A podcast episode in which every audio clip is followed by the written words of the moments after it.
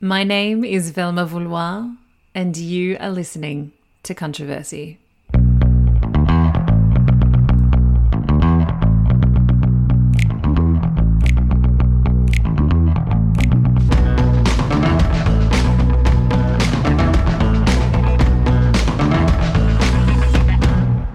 Hello, everyone. It's me, Velma Vouloir, and the time has finally come. We're here, we're doing it, our very first episode of Controversy. Firstly, a huge, huge thank you to every single one of you so far who have followed and subscribed to the podcast. So far, every time I get a little notification, I almost start crying. You guys are the best. And I'm sure you've heard this before, but especially for a new podcast, subscribing, rating, and reviewing a show really is what creates more visibility in this crazy podcasting world. You know, I'm a little one woman, independent, no idea what the fuck she's doing kind of podcast. So if you haven't done that already, please consider hitting that subscribe button for me. Doing it takes two seconds. You can do it while you listen to the episode. I will not mind at all.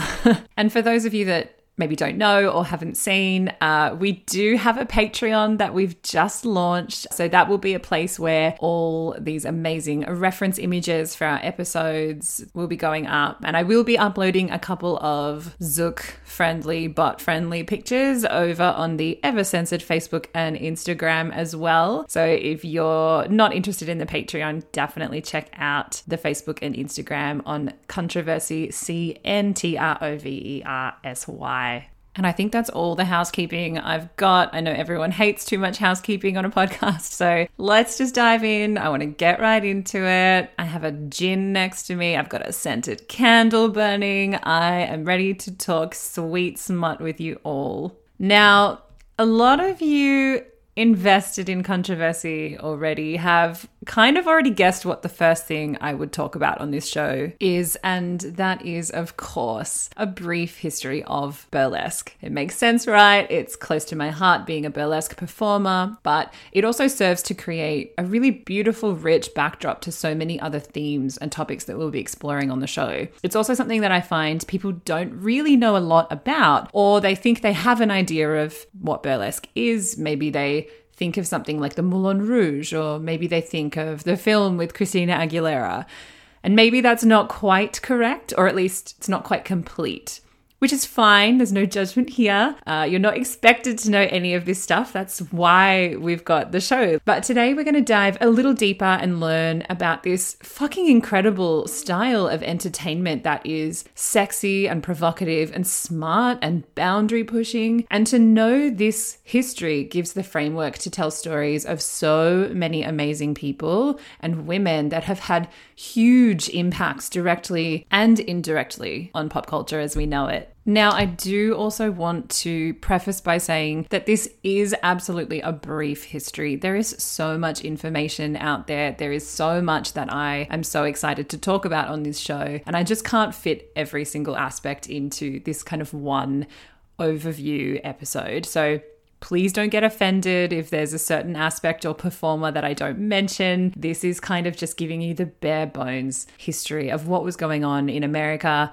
uh, at the turn of the century, predominantly New York City. So, yes, I am aware there's much more to delve into, and we will be doing it. But this episode is just kind of starting us out a little bit. Now, a lot of the information from this episode comes from a few amazing books, which I highly recommend that you check out if you want more information on what I'm talking about today. I've got Kirsty Allen's Guide to Classical Burlesque, Michelle Baldwin's Burlesque and the New Bump and Grind, Minsky's Burlesque by Lachlan Lockman, sorry, and Minsky, and one of my all time favorites, Behind the Burly Q by Leslie Zemeckis. There is also references from Wikipedia and the New York Times as well. So I will put those sources up for you guys to check out if you want more information. So let's go.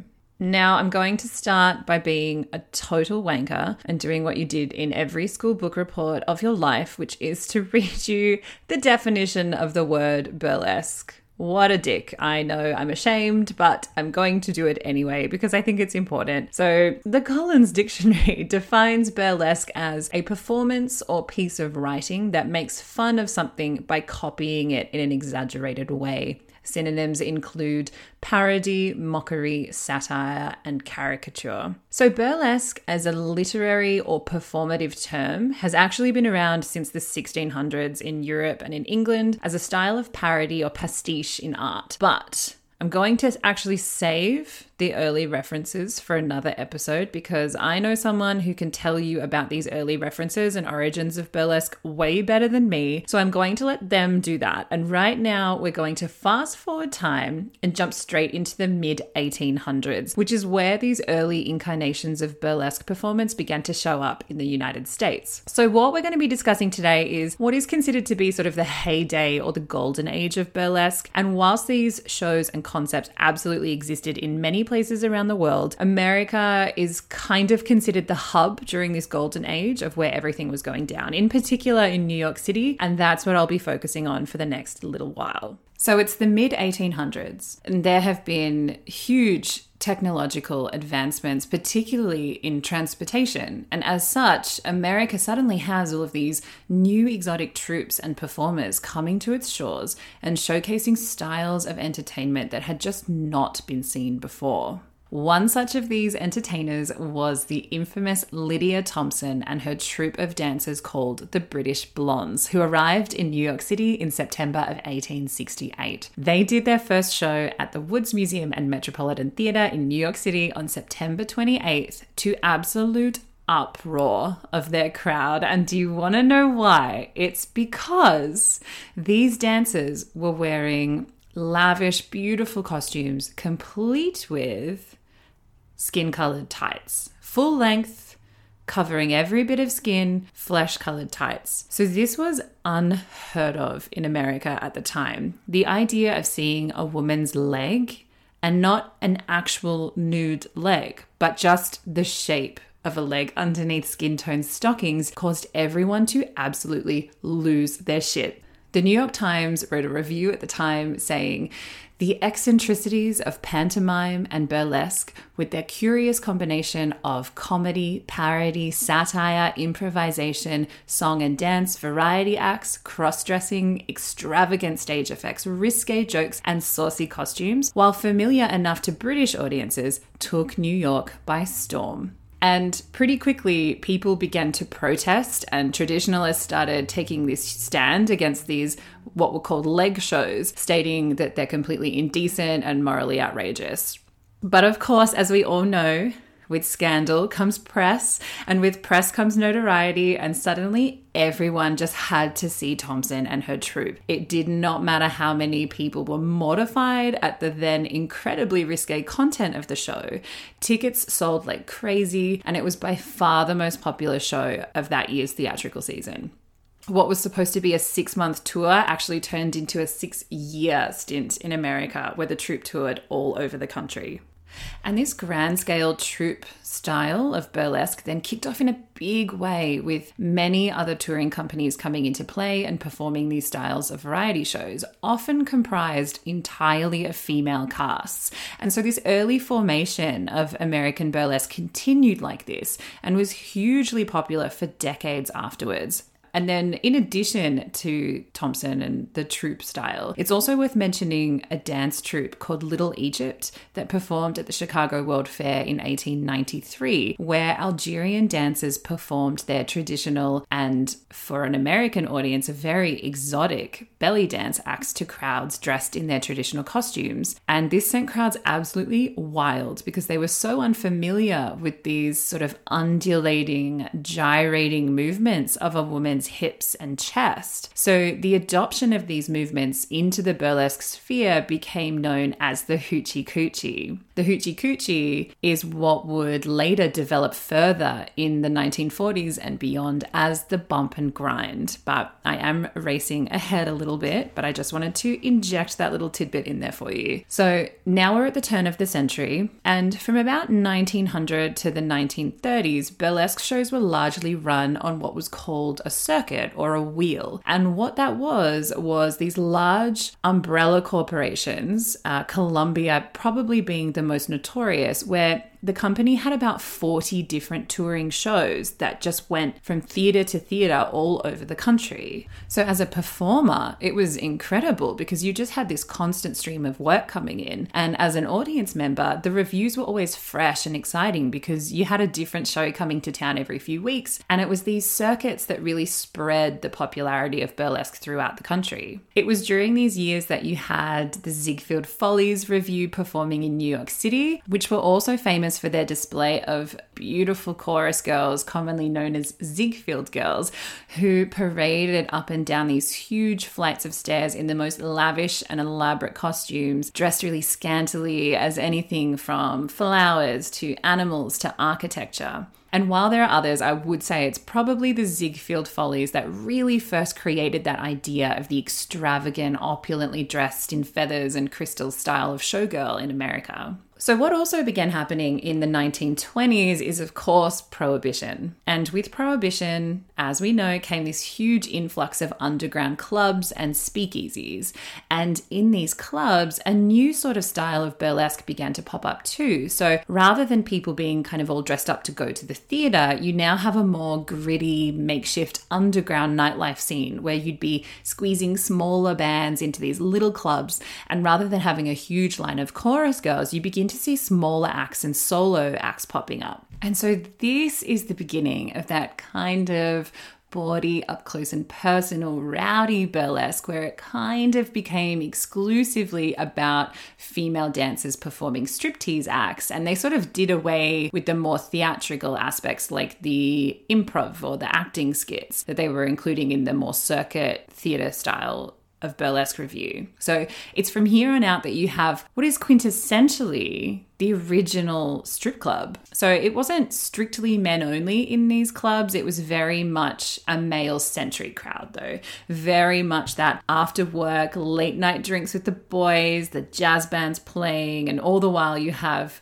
gorgeous women artfully and seductively taking their clothes off. And there's this extra layer all the while of avoiding the cops or getting busted for slinging liquor. It's all very fast and loose, which to me, quite frankly, just sounds like the best time ever. so uh, in 1931, the last big touring circuit company, which was called Mutual, collapsed under the strain of the Great Depression, as did most of these circuit touring companies. And so suddenly there were all these empty theaters, and smaller production groups suddenly had an opportunity to move into the big cities and into Broadway and Times Square. And Minsky's was one of these. And I won't go too much into the legacy of Minsky's because I feel like they deserve an entire episode all to themselves, quite frankly. But Minsky's is essentially what became the name in American burlesque. They had multiple venues across the country and had absolutely legendary headliners performing in their venues, such as Ann Corio,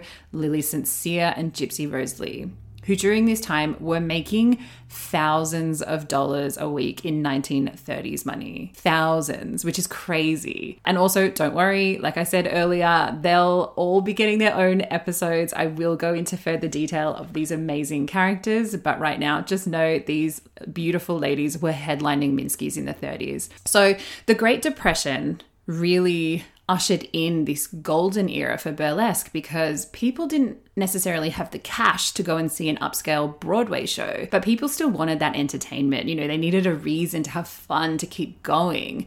And so you have as well a lot of unemployed women who suddenly have an opportunity for work. And this fun, rowdy striptease style of burlesque is now being performed in these grand theaters and is in a way becoming incredibly mainstream. And whilst that all sounds amazing and beautiful and like so much fun, unfortunately, all good things must come to an end. And in 1935, New York Burlesque came up against its antagonist. And this antagonist is the incredibly famous three time Republican mayor of New York, Fiorello Henry LaGuardia. There is an airport named after him. We know this much. So, with mounting pressure from temperance and pro censorship organizations, LaGuardia began his so called war on burlesque, citing burlesque to be a key factor in corrupting moral influence. He made a huge push in government to stop the renewal of the licenses and tenancies of all the burlesque theaters in New York. And when the State Court of Appeals said that there weren't any grounds to do this unless there was criminal activity, he began to tighten up all the laws that dictated what you could and couldn't do as a performer in a burlesque show. These were things most often related to, of course, nudity and what parts of the body you weren't allowed to show, or what dance moves were considered kind of too taboo or obscene, which was most of them. And so, of course, eventually dancers and performers began getting arrested for indecency and criminal activity, you know, because their G string was too skimpy or whatever it may have been. And then LaGuardia had cause to shut the theatre down for breaking the law. He also made a law that indicated burlesque shows could operate, however, strippers were forbidden. So, you know, that's like saying you can have a martini, you just can't have any alcohol in it. You know, it's crazy. LaGuardia actually even had the words Minsky and burlesque banned under new obscenity laws. And so before too long, crowds start to dwindle, and most New York burlesque theaters began to shut their doors for good. And then we move into World War II, and burlesque shows continued to dwindle all over the country during this time, of course. However, what we did see in the 1940s was an increase in burlesque and striptease featuring in Hollywood movies. So, just a few examples from the 1940s, which you can definitely check out. A lot of them are on YouTube. Um, so, you've got Lady of Burlesque from 1943, Delightfully Dangerous from 1945, Hollywood Revels in 1946, and a very famous one, Linda Be Good in 1947. Some of the most uh, well known burlesque films were produced by famous pin-up photographer Irving Klaw in the 1950s, uh, which included Stripperama in 1953, Varietease in 1954, and Teaserama in 1955. And Irving Klaw is yet another key figure who deserves their own episode. Um, but let me just say if you haven't seen these films, you absolutely must. They're iconic, they're so cheesecake and gorgeous, and the aesthetic that you see in these films, it's been replicated replicated in editorials and music videos all over the place since um, they are all on YouTube as well. So if you haven't, then definitely make a movie night to watch those. I think I was about 16 the first time I saw them. I was at like a, an older friend's kind of sleepover and we watched these films. They had such a huge impact on me, and it was really one of the first times I understood what burlesque was. So now we're in the 1950s, and whilst burlesque isn't exactly mainstream to the extent it was in the 30s, we're still seeing it on the big screen and we're still seeing it around the country in smaller burlesque clubs. And then along came the swinging 60s and the sexual revolution. So, in these burlesque clubs, live bands slowly became replaced by DJs or disc jockeys playing vinyl. And suddenly, the traditional bump and grind style of provocation became replaced with the go go dancer. And then, looking further forward to the 70s and 80s and beyond, many clubs started including large podiums and tables specifically for dancers, some of which had poles installed in the center for them to help the dancers to balance and lean on. And then this is the beginning of contemporary lap dance and striptease, table dance, pole dance that we know and love and see in strip clubs all over the world now. Another huge factor in the demise of burlesque was the increase in provocative films from the late 50s, such as the Nudist Colony documentary style. And then later on, we've also got the golden age of pornography coming into play burlesque and the theatrical style of sort of strut and strip entertainment is now sort of considered quite tame and mediocre in comparison to what was available on the big screen now. And so many burlesque theaters actually closed and then reopened as nightclubs and movie theaters to showcase this new era and style of smart and erotic entertainment. However, come the early 90s, nostalgia for the old world glamour and theatrics of burlesque returned. So we've got suddenly large scale revues popping up in New York City again, in Los Angeles and New Orleans. You've got artists considered to be pioneers in the burlesque resurgence, um, and those include people like Catherine D'Lish, Perle Noire, Dirty Martini, Immodesty Blaize, amongst so many, many others. As well, um, we have alternative pinup and fetish model Dita Von Teese is also considered to have had a huge influence on this resurgence of burlesque. She combines really upscale and sort of grandiose props and costumes that nod to the grand 1930s theatre days of old world burlesque. Um, and she did that in both her print modeling work and in her live performances. And then today, you've got burlesque festivals and pageants running all over the world, obviously in these COVID times, you know, perhaps not so much, but prior to COVID, and hopefully very soon they'll be up and running again. You've got festivals like the Australian Burlesque Festival, the London Burlesque Festival, you've got the Stockholm Burlesque Festival. There's so many. And as well, sort of since, you know, the 2000s, we suddenly have dedicated schools for learning burlesque have become popularized for, you know, for artists and everyday people to come and learn the art of feather fan dance or bump and grind and traditional striptease. And the burlesque act is now back in the spotlight as a regular feature in your variety and cabaret shows. And quite frankly, I hope it never leaves. And that kind of brings us to where we are today. So I think that's probably where I'm going to leave that for now. I hope you got something out of it. I know it's a basic and brief summary, like I said, but I just hope it gives you framework and some basic context because trust me, you're going to hear so, so much more about this universe and all the people in it in so much detail. Um, yeah, I just can't say everything all at once. But yes, if you're a you know, a new burlesque student or if burlesque is something that you've kind of always been interested in, but you didn't really know the origins, I hope that helps you. Please let me know what you think. Send me a DM, email me at controversypodcast at gmail.com. Let me know what you thought. Once again, don't forget to check out the Patreon or the social channels for some incredible images to reference what I've just spoken about, especially if you're a visual person like me. It's so nice to be able to put image or face to kind of the situation that you're listening to. I can't wait for you to hear the next episodes, including some amazing guest episodes coming up. And I'm pretty excited to be announcing a little launch giveaway competition soon as well. We have so much to look forward to. Thank you for tuning in to episode one, episode one of a million, I hope. So until next time, stay safe, stay well, look after each other, respect one another, pay for your porn, you guys. Don't fake your orgasms. And that's about it. That's all from me. See you later.